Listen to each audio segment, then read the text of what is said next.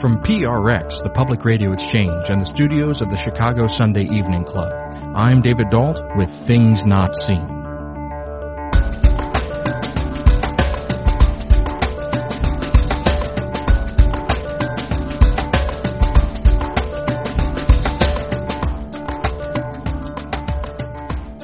On today's show, from ancient biblical times up through the contested landscape of present day America, we explore the depths of the concept of shalom. It means peace in Hebrew, but also so much more. We speak with author Lisa Sharon Harper about her new book, The Very Good Gospel, to explore this concept in the Bible and in our lives. Stay tuned.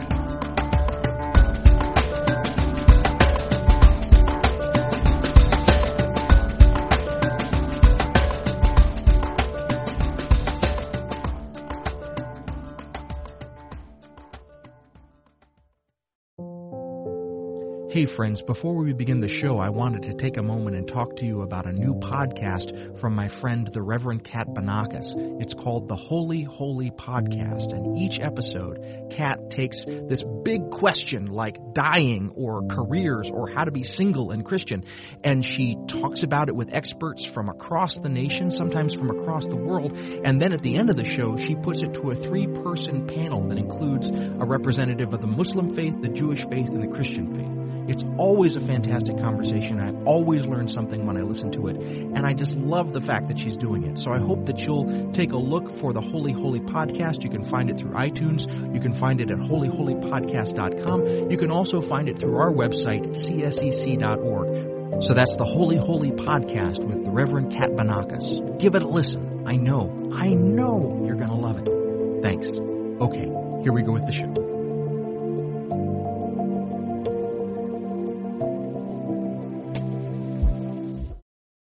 This is Things Not Seen. I'm David Dault, and we're speaking today with Lisa Sharon Harper.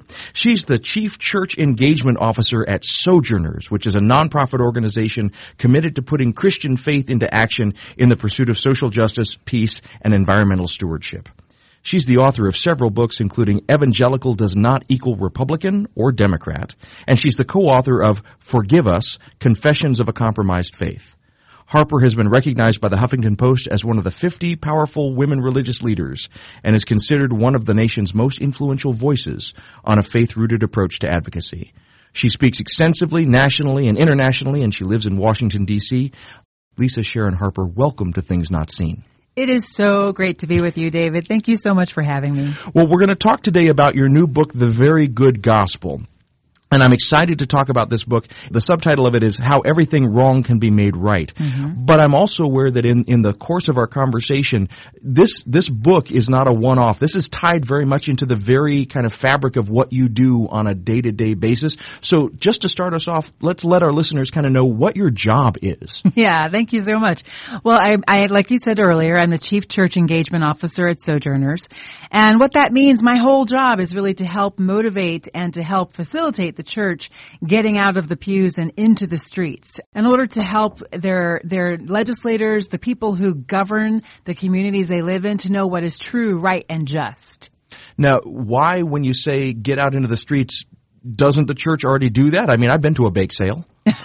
That's really great. Thank you so much. Sorry for laughing in your ear there. Um, well, yes, the church does many bake sales, um, and actually the church does a lot of different things that are beautiful and wonderful and good. Um, we're really, really good at giving out sandwiches. We're amazing at giving out cots for the homeless and letting them sleep in our own sanctuaries sometimes. Um, we're even good at creating alternative housing, alternative structures, and that would be called community development. But the church oftentimes is not as good as it needs to be in order to address the issues of systemic justice. And what that looks like is actually asking the question, what are the things that are at work in our policies and laws that are creating the needs for the cots and the sandwiches to begin with?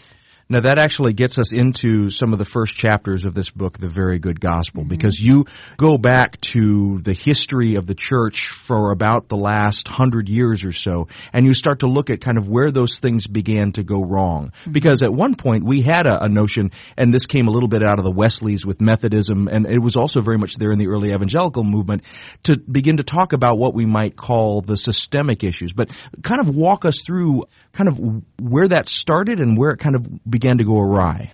Because when we talk about evangelicalism in particular, I mean, when you look at the 19th century church, there was no divide between the the mainline and the evangelicals. There was no, everybody was actually evangelical, according to David Bebbington, who is a church historian, and he talks about four major characteristics of evangelicals in the 19th century. One of those was activism. It wasn't enough just to believe precepts; you actually had to put it at, to work in your body. So, and that's why Charles Finney, when he created the um, the altar call, he didn't just say, you know, okay, everybody, believe these precepts. No, he said, take your body, walk up to the altar, kneel down, and accept Jesus as your Lord and Savior. And more than that, enter into the under the authority of God, into the kingdom of God.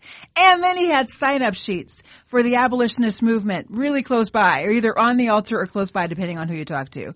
So that's activism. But then also there was a, a deep biblicism. We are Bible centered. We were Bible centered, centered people. And that's what led us to engage into the reformation of our society because we were convinced as we looked at scriptures that the society we lived in, which degraded whole swaths of people through the institution of slavery, was at war with the precepts of God, with the principles of God, with the image of God among us. So, Charles Finney, Sojourner Truth, Phoebe Palmer, Harriet Beecher Stowe, and others called for the reformation of our society based on what they saw in scripture. The third one is crucicentrism. So there's a deep belief that actually came forth out of the evangelical movement in the real transformative nature of the cross, that something really did happen on the cross that transformed the world. And that it's, that's why for us, you know, it's BC and AD. It's, so there's a, a centering of the cross in evangelicalism. And the last one is conversionism. So there's that, there's that belief that you have to actually make a choice to follow, a choice to repent of the ways that you have been moving away from God and then turn around and do a 180 and move toward God.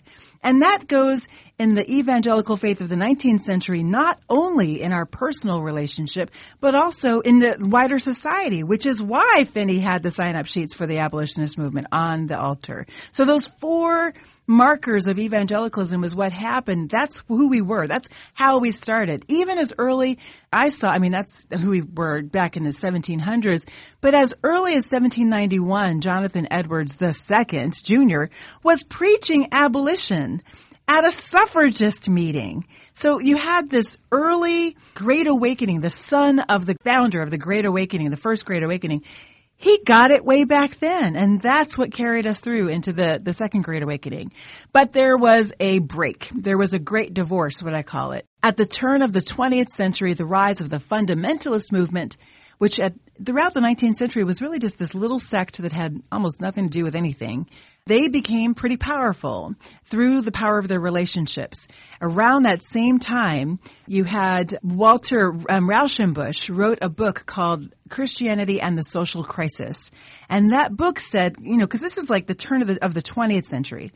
The people were um, experiencing great movement from the agrarian society of the South and the West into the cities. And there was great poverty and there was great industry and people were being exploited by industry.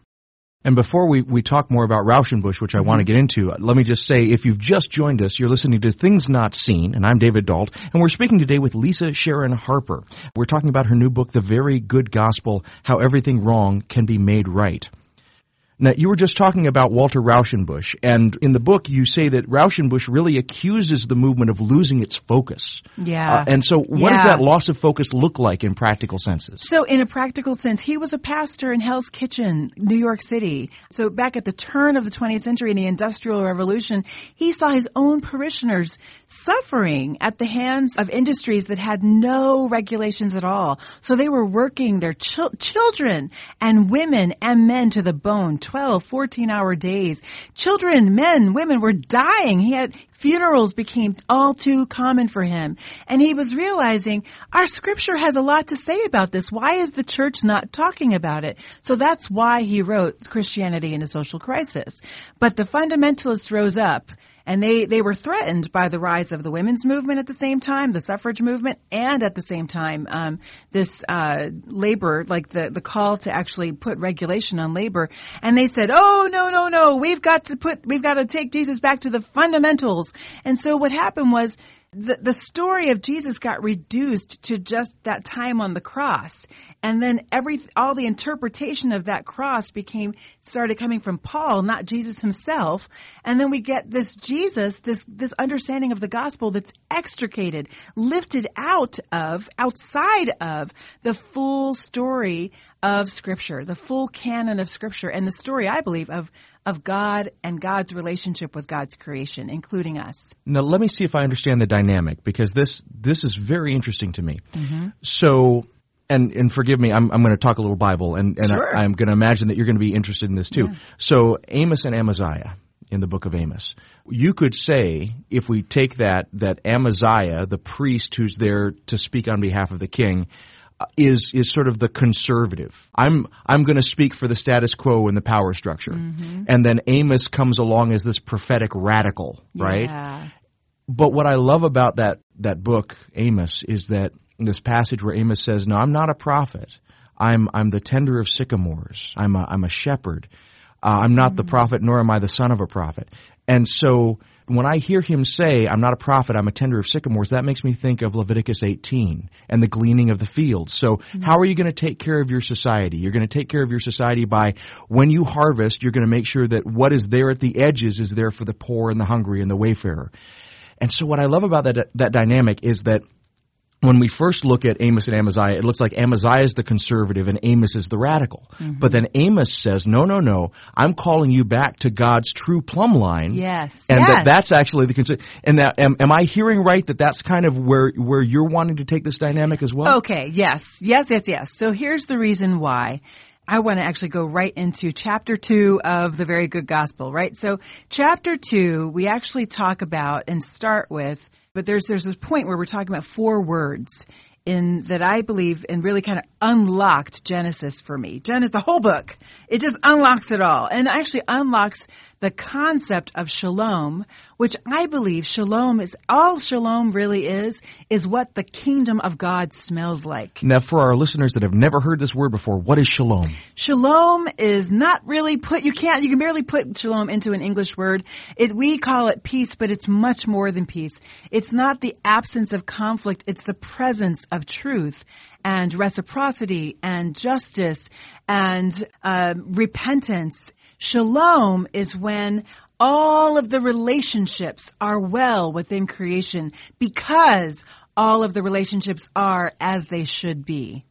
And so in chapter two, you're, you're defining shalom as one of these words, but you mentioned that there are other words as well that really unlocked Genesis for you. What are those words? Yeah, so so here we go. So the if you go to the end of Genesis 1, you actually get this moment where God looks around at all creation and says, this is very good. Um, those words, very good, are tov me'od. In the Hebrew, tov is the word good, and me'od is actually very, and they're inversed. And tov is not necessarily in the Hebrew culture talking about the thing itself. So God is actually not looking around, and the Hebrews who read this or, or listened to it, listened to the priest talk it, say it, would not have been hearing the priest say, "Oh, God looked around and said, that's a really good hippopotamus," or "Look at that human being, that's a very good human being." No, what God would have been saying is, the relationships between all of the things I have created is tov me'od, is very good. And that word very is forceful. It's abundant, overflowing. So imagine God looks around at the end of the sixth day and God says the relationship between humanity and God is forcefully good. The relationship between men and women is forcefully good. And the relationship between humanity and all creation and the systems, the way things work is forcefully good. There is no cursing, only blessing in this original creation as God created it. That is what God calls very good. If you're just joining us, you're listening to Things Not Seen, and we're talking today with Lisa Sharon Harper. Now, she works for Sojourners Magazine, and Sojourners' job is to try and put faith into action. She's based in Washington, D.C., but she travels all over the world, and we're talking today about her new book, The Very Good Gospel How Everything Wrong Can Be Made Right. We'll be back in a moment. Hello, David Dault here. You may be wondering why we take time out of the podcast to have these little minute long breaks with the crazy music underneath. The answer is simple. We are trying to design the podcast so that it pays for itself, and so these are places where someday we will have some advertising. Now, let's say that you have been interested in getting into some sort of podcasting advertising platform where you want to promote your product we would be a wonderful mid-market solution for you, uh, particularly if you want to reach an educated audience that really, really likes stuff about religion. Uh, so that's what this is here for. So if you would like to learn more about advertising with us, you can go to advertisecast.com or you can contact us through our website. We would love, love, love to work with you. Thank you always for listening. Okay, back to the show. This is Things Not Seen. I'm David Dault. We're speaking today with Lisa Sharon Harper, and we're talking about her new book, The Very Good Gospel, How Everything Wrong Can Be Made Right. Lisa Sharon Harper is the Chief Church Engagement Officer at Sojourners Magazine, a nonprofit organization committed to putting Christian faith into action for the pursuit of social justice, peace, and environmental stewardship. So before the break, we were talking about these words at the end of Genesis that really unlocked the book for you, and you, you were talking about the concept of tov me'od, the notion yes. of forceful goodness, and yes. and it was not just goodness in the thing itself, but goodness in the relationship between things. Did I hear that right? Yes, you did. And so so you have this, you have what the kingdom of God, what the rule of God looks like is the relationships between all created things being forcefully good. And part of what that looks like, if you go a little bit further back in the sixth day, you get to the second word that I'm going to raise up, which is the word Tselem. It's the word image. When God looks around or when God starts creating on the sixth day, God says, and let us make humankind in our image, in our likeness. So actually there's two words there. There's Tselem, which is image, and there's Demuth, which is likeness. I'll start with Tselem, right? So Tselem, image is really about representative figure. The Tselem is the representative figure and what, and the, here's the thing. So in the research that I did for the book, I realized I came across some, some of the research that said that the original writers of Genesis 1 and many most scholars today actually believe that there are multiple authors of Genesis. Genesis 1 in particular and then also the Table of Nations I believe in Genesis 11 and a few other spots were written by priests, a company of priests. These priests were coming out of the Babylonian exile and you actually talk about the Babylonian creation myth. But what yes. what is that myth, and how is it different from what we find in Genesis? So, and this is why it's important when we get to the Tselem piece. So there's there's a connection here. The Babylonians believed that humanity was created to be enslaved by the gods. Like the all humanity was created to be slaves of the gods. They also believed that in the creation story that the gods were created inside the waters and they lived in the river in the waters and they warred in the waters in the river. Warred meaning they went to battle. They went to battle with each other for supremacy. And so in that in that original creation story of the Babylonians, it's called Enuma Elish. You have this this really brutal, brutal war between the gods. And it's what's so deep is that these priests are coming out of oppression. I used to think, you know, okay, they were at the Babylonian exile and then they were done and they went back into the temple, but I didn't really think about what that exile was. That exile was slavery. They were enslaved. They were enslaved for 70 years. That's about five generations when you count how early they were having children. And then they they were removed from their original land and taken into a land that is not their own told they needed to be people who they knew they were not they were created to be slaves and they knew they were not and they were they were told to believe in this whole worldview that was not their own. So these priests, when they're exiting the, the this oppression, they write Genesis one, and what they're doing is they're commenting. They're doing commentary on Enuma Elish, and you can tell by the things they keep from Enuma Elish and the things they change. They keep the waters. The waters are still there, but in the biblical creation story, there is only one God, and that God is positioned over the waters. That just blew my mind when I saw that. What? Our God is positioned over, over the source of their oppression, over the gods who defined who they were, made as slaves. God, and actually it's not just God, it's Elohim, it's supreme God, the supreme God. And that God hovers over the deep. And that word hover is not just, you know, God was just hanging out. No, it was actually like brooding like a, like a hen broods over her chicks, over her eggs, like something's about to hatch into the world. God's about to do battle. And that battle is done by birth. So God actually says, let there be light, and light is born into the world.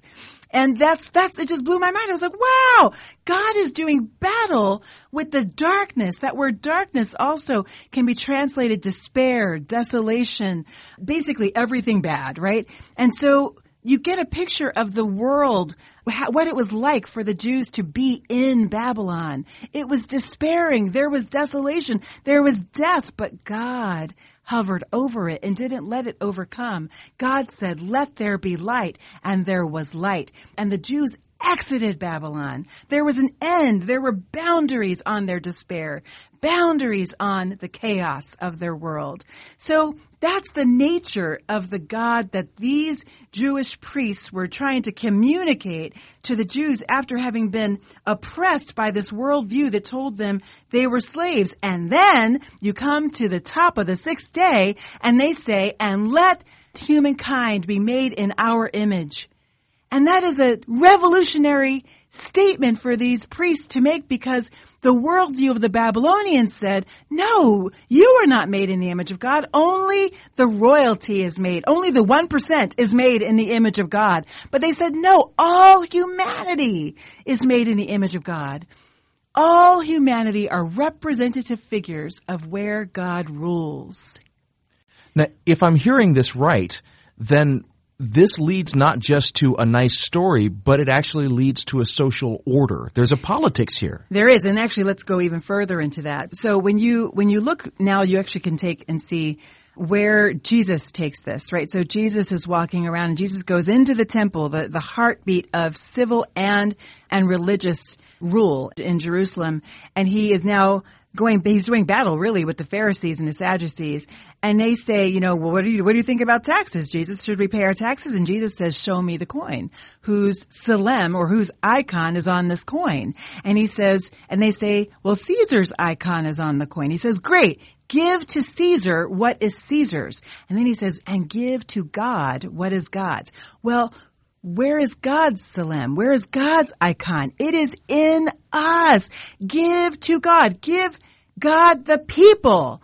And the thing is, in the Roman Empire, they were overtaxing the people and the tax structure, in particular, the way that things worked. It wasn't even really the empire. It was the way that the tax collectors were taking stuff off the top. The, the, temple itself was taking more off the top and it was burdening the people. So they were absolutely impoverished. So Jesus came against that. And when Jesus said, give to God what is God's, Jesus was saying, lift the oppression off the backs of the people. Give to Rome what is Rome's, but give to God what is God's. Now let's go back to that word tselem. In Genesis 1, right after he says, and let them, let humankind be made in our image, he says, and let them have dominion. That's the fourth word, rada. The fourth word, rada, is often misunderstood. We, you know, a lot of people have translated that to mean like subjugation, even unto obliteration. That humans, because we are the quote unquote pinnacle of creation, whatever we say goes. That word demuth actually tempers that because we are in God's likeness, but we are not God. So what does, what does rada mean? What does, what does dominion mean? It actually means something much more akin to stewardship. It's the actual literal meaning is to tread down.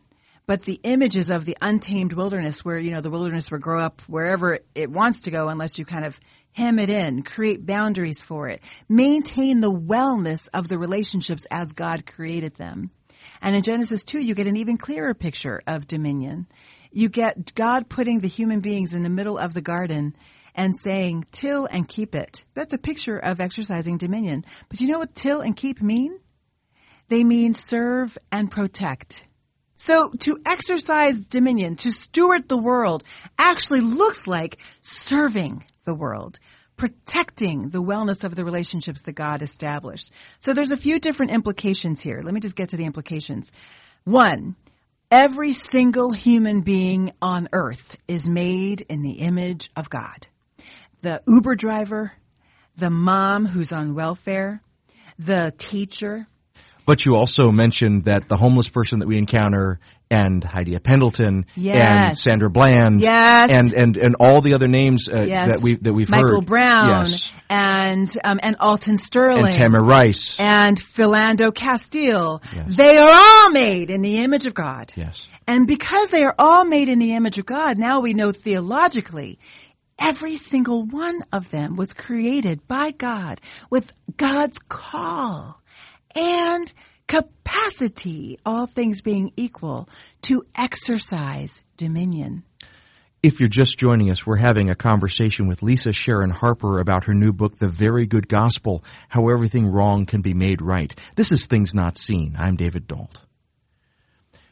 So you were just saying that if we if we look at this notion of the the mm-hmm. image that God has placed on us, the imago Dei in, in another theological yes. term, that we are called to a certain relationship both with God but also with each other, but that that means everyone, not just the 1%, but everyone that we encounter, even the most lowly person. So let's keep going with that. What does that mean? All things being equal, we all are called to help steward the world. But see, one of the implications, another implication of this truth is that every single person on earth is created with that call.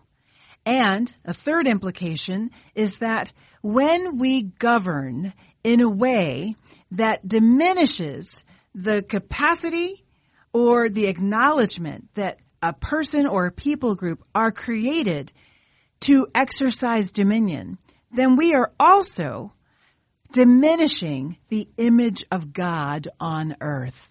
Now, why is that significant? Why would that be significant in the scope of things? Because remember, the image of God is how God communicates where God rules. So God said, multiply and fill the earth. Why? Well, because God wants the whole earth to know that God rules here. So I believe, and this is the good news of the gospel, the very good news is that when Jesus came in Luke 4, when Jesus came and, and when John proclaimed him coming in, in John 1 and said, the light has broken the darkness. Hello, somebody. And when Matthew proclaims with the lineage that Jesus has come, in each of these cases, there is a confrontation of kingdoms happening a confrontation of governance. You have the governance of men or human beings. In other words, the kind of governance that takes for self, the kind of governance that governs only for the self, for self-interest versus God's kind of governance with gov- which who's governs in a way that protects, serves, cultivates the image of God in all. Now, when the Quakers come across this sort of notion, they they take it and they radicalize it and they say, because there's that of God in you and that of God in me, I cannot. If I try and do violence against you, then I'm doing violence against the image of God and therefore against God, and therefore I must be a pacifist. Yes. Okay. Mm-hmm. So we see that the Quakers turned this notion into a politics, but you don't come from the Quaker tradition, you come from an evangelical tradition. So what mm-hmm. does this look like in evangelicalism, both in a good way and in a bad way? Well, let me just say, I come from a Christian tradition. I am an evangelical, but, but I am a Christian first. And, and the reality is, is that within Christendom, there have been many, many ways and approaches to war and violence. But what I really am about, I mean, as an evangelical, I'm a biblicist. I'm really all about Bible. And when I look at how Jesus handles confrontation with the state. Jesus himself, here's the, I had this conversation with, with an audience not too long ago, and I shared with them, I said, look, Jesus was confronted in the Garden of Gethsemane when Judas brought um, the Pharisees and the Sadducees to come and snatch him. And they were, and it was the guards that actually came. And this one guard in particular was named Malchus, came and snatched Jesus. And Peter pulled out his sword and sliced off Malchus's ear. Malchus was the guard of one of the Sadducees, I believe, or Pharisee. And Jesus, what did Jesus do? Jesus reached down, took the ear, put it back on his head and said, Peter, stop that. If you live by the sword, you will die by the sword. And I asked myself as I was studying that passage, and this actually comes up in the chapter on shalom between nations, that I said, why would Jesus not have actually called down Christendom and just done battle right there, right? Like he could have done that at any point. Why not right then when, when they were about to snatch him and he was one day away from getting on, being put on a cross? He could have fought his way out of that. Well, theologically, there are lots of reasons why you can say that, but I also believe that one of the main reasons is because Jesus, when he saw Malchus, he saw the image of God. When Jesus saw Caesar, he knew Caesar was made in the image of God. When Jesus saw Pilate, when Jesus saw any one of the rulers, he or and the Samaritan woman, every single human being on earth, he saw the image of God. So how can Jesus strike the image of God? He can't.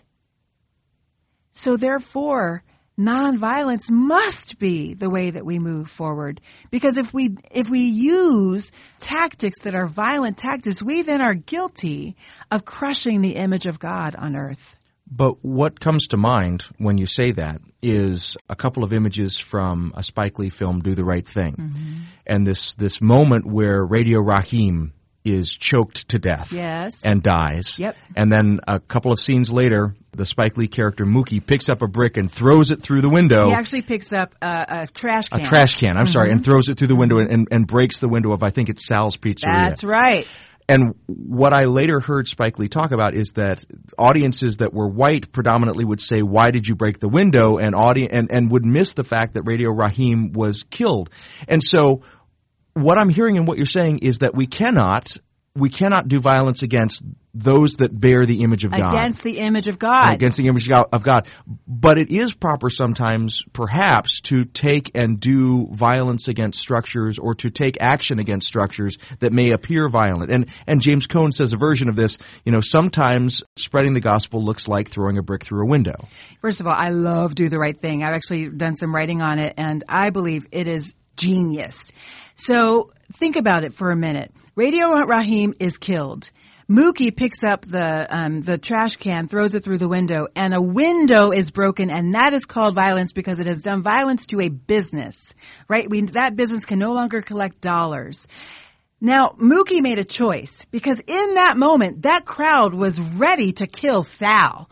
That crowd was ready to, I mean, just pounce, kill the white man. They were like, so there was going to be a riot and who was going to be killed? Who was going to be, who was going to have violence done against them?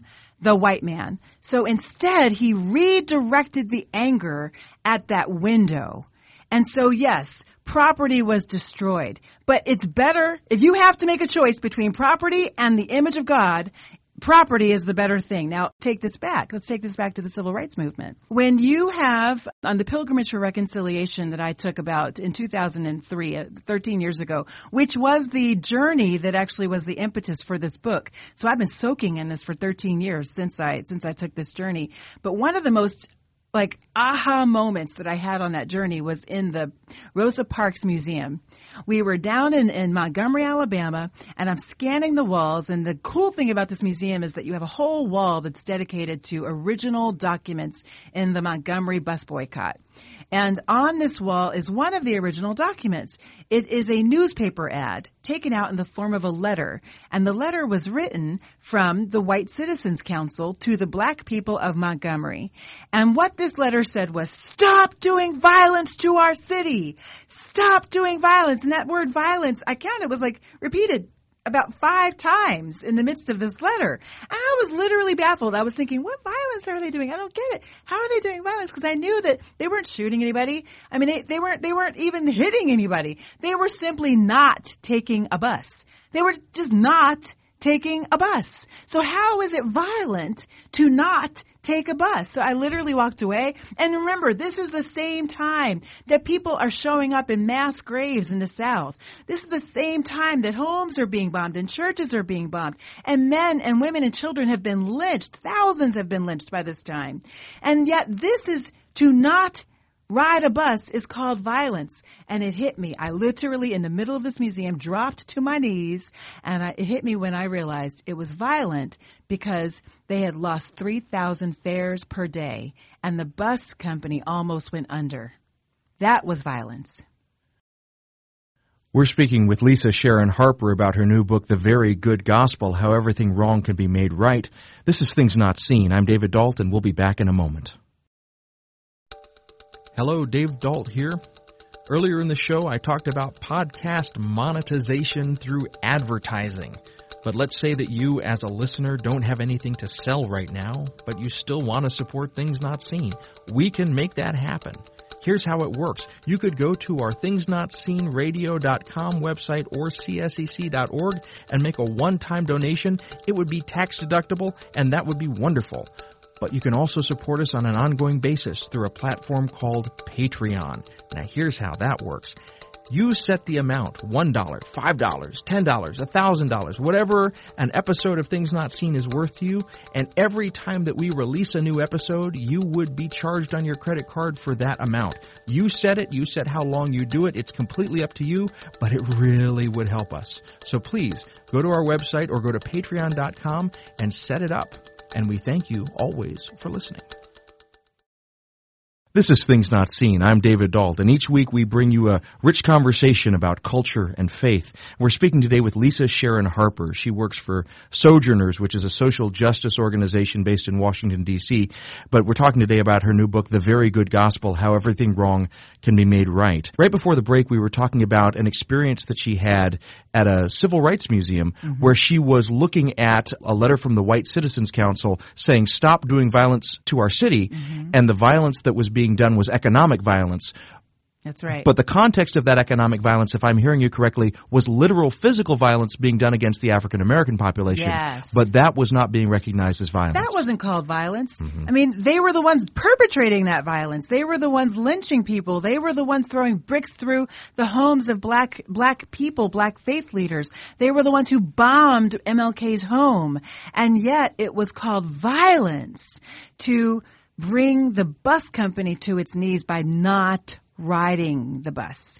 And when it hit their money, it was called violence. Another another moment from that snapshot from that journey, which just really put it all in perspective, was the last stop on that journey, which was the MLK Museum um, in Atlanta, Georgia.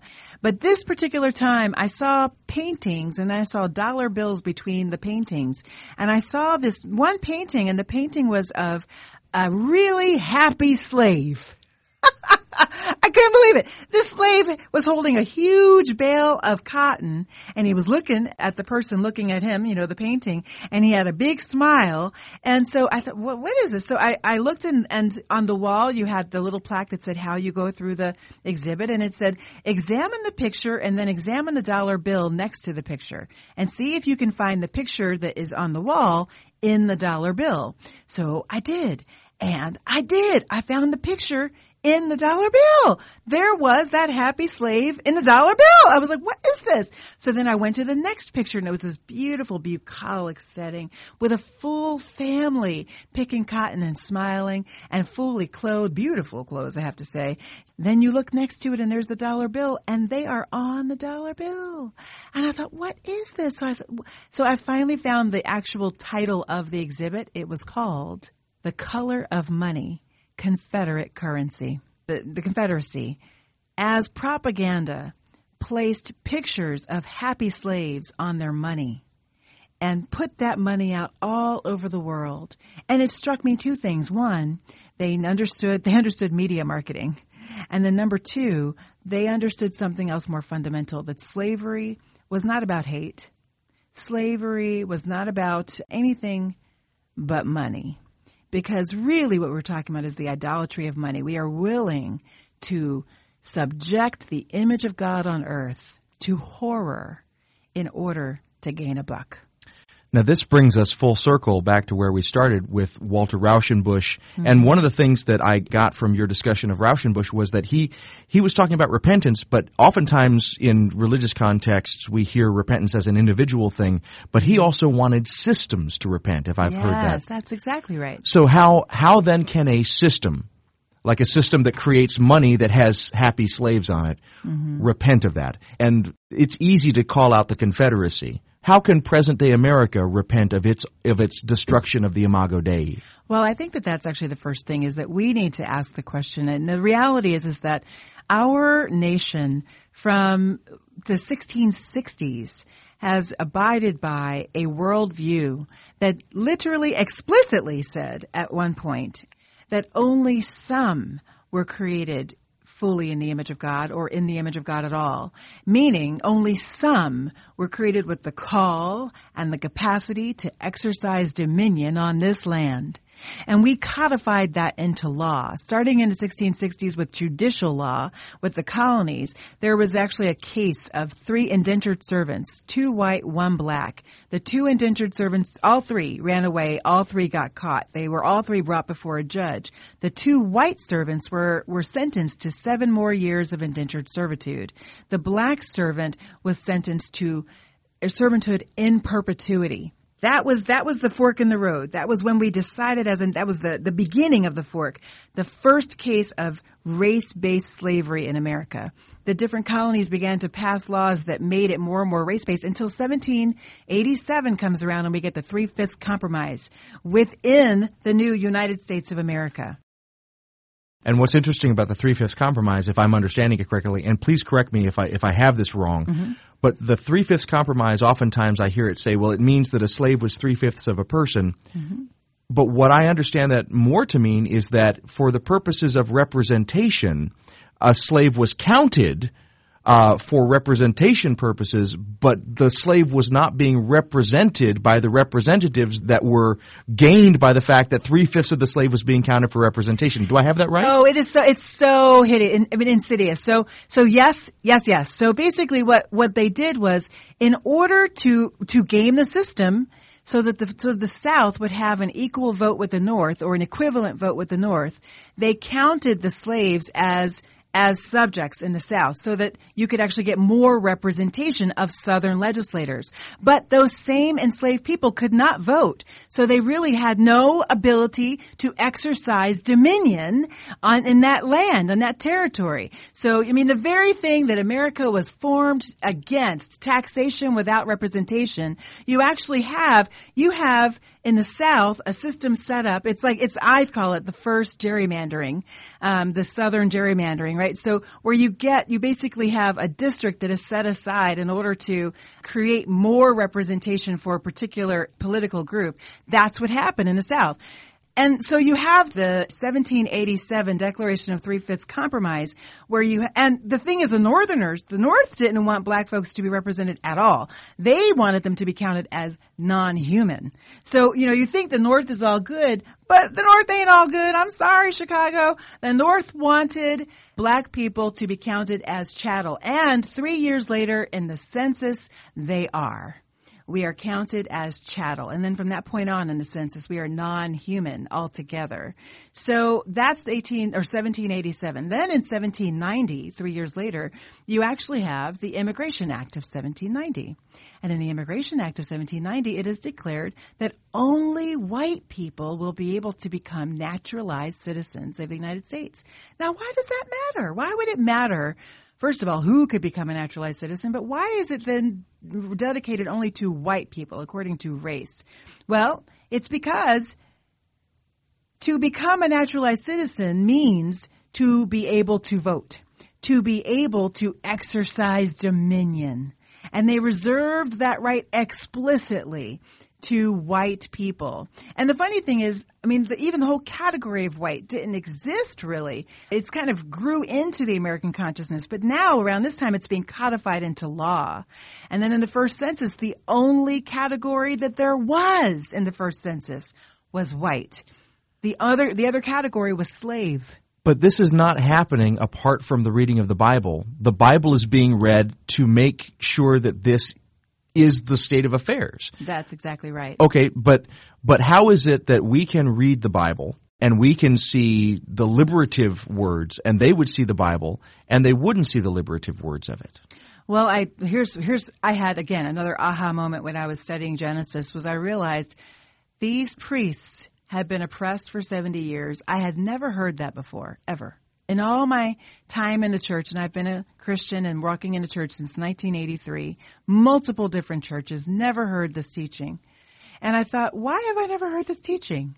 Why have, why has it never been taught to me that the priests who wrote Genesis 1 might be commenting on the oppression that they just experienced after 70 years in Babylon? And it occurred to me, maybe it's because most of my teachers have been writing from the perspective of Babylon. Maybe it's because most of the people that I have learned from, the very people who create, craft, and shape, and actually dictate where our the, like the, the very foundations of our theology and theologizing processes are actually they are the ones writing from the from the social location of empire. They are the ones who are controlling the narrative. But what struck me was when I looked, I really, I, I checked, I was like, every single book, every book, every word, every verse, every paragraph in the whole scripture was written by, for, and about people who were oppressed. So how do we think then if we are, if our social location is one from Starbucks, if we are reading this in Starbucks with our latte at the side and our journal on our left, how do we think we can even begin to understand? I mean, without the, in, the being informed by people who are oppressed, the words of people who are oppressed. If you're just joining us, we're speaking with Lisa Sharon Harper. She's the author of The Very Good Gospel, How Everything Wrong Can Be Made Right. You're listening to Things Not Seen, and I'm David Dault. So, in order to properly understand the text that is in front of us in the Bible, we have to be engaged with those that understand oppression, which means that we need to be stepping out into the world and actually talking to homeless people, those that are being beaten, those that are being beaten by Babylon, if I'm hearing you correctly. We must have the whole church in order to understand the whole gospel the whole of scripture. And in fact, I love the title of your, of your program, Things Not Seen, because I actually think that our social location, where we exist in the world, socially, economically, dictates what we see in the scripture.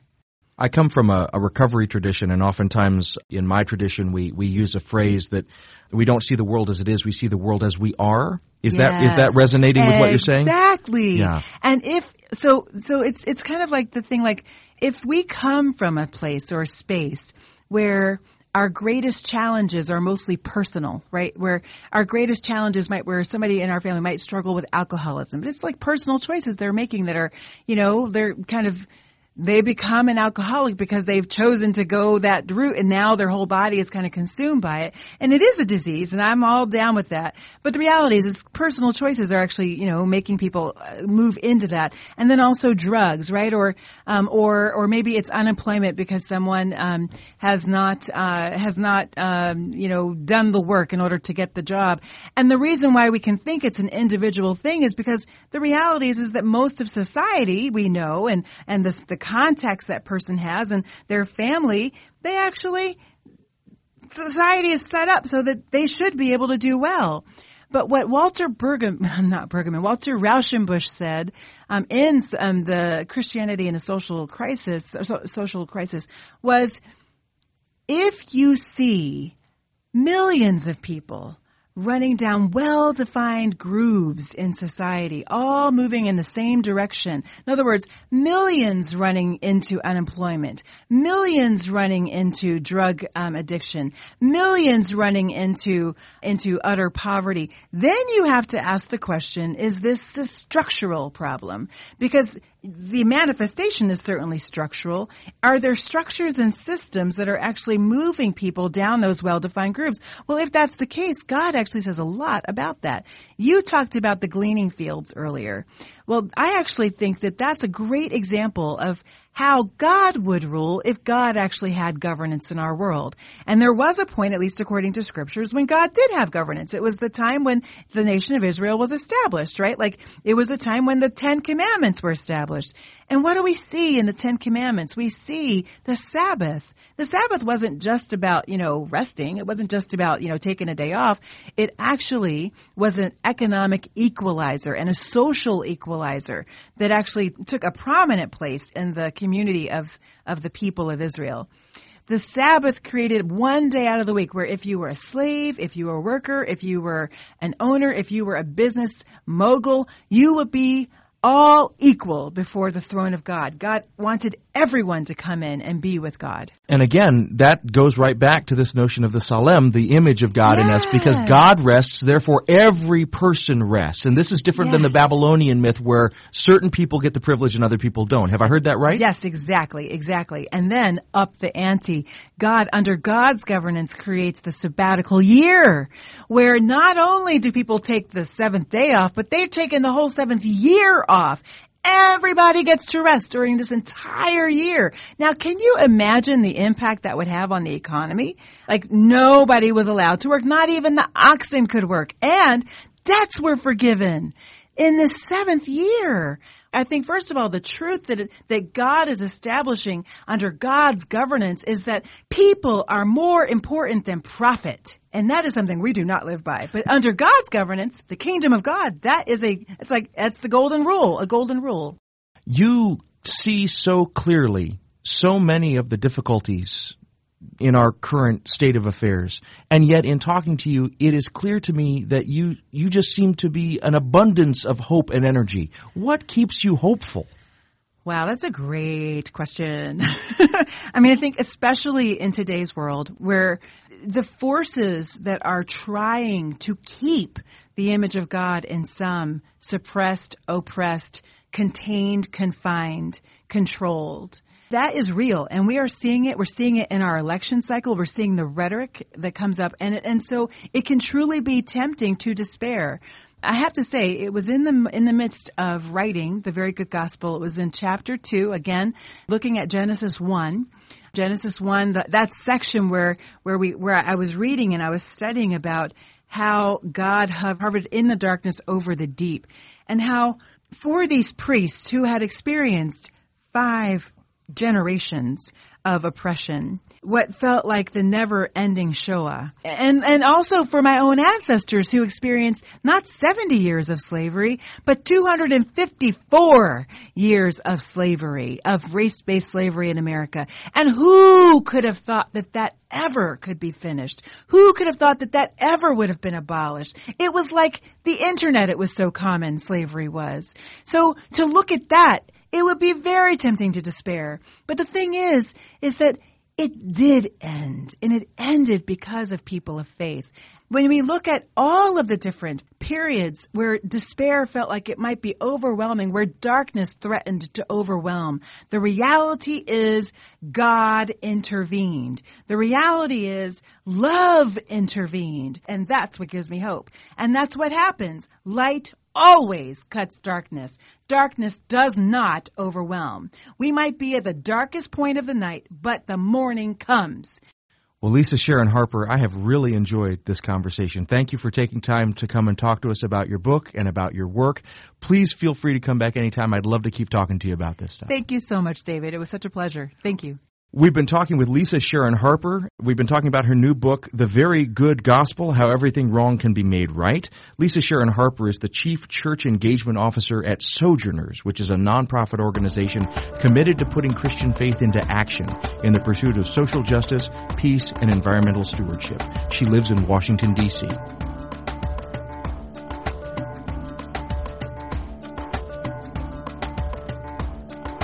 Things Not Seen is produced by Sandberg Media LLC with the support of the Chicago Sunday Evening Club. We're distributed nationally by PRX, the Public Radio Exchange. Today's show was recorded at the studios of the Chicago Sunday Evening Club here in the Chicago Loop. Our theme music is composed by Gene Kija. David Dault engineered the show. Kim Tron and Colleen Pellissier did the editing. Our staff includes Travis Abels, David J. Dunn, Natasha Alford, and Alexander Badenoch. Katie Scroggin is our senior producer. You can follow us on Twitter at Not Seen Radio. Visit us on Facebook and like our page to receive regular updates about the show and find out more about upcoming guests. That's facebook.com slash things not seen radio. And you can sign up for the free podcast, listen to old shows, send us an email, and learn more about our guests if you visit us on the web at thingsnotseenradio.com. I'm David Dault, and we'll be back next week with more conversations about culture and faith. Please join us.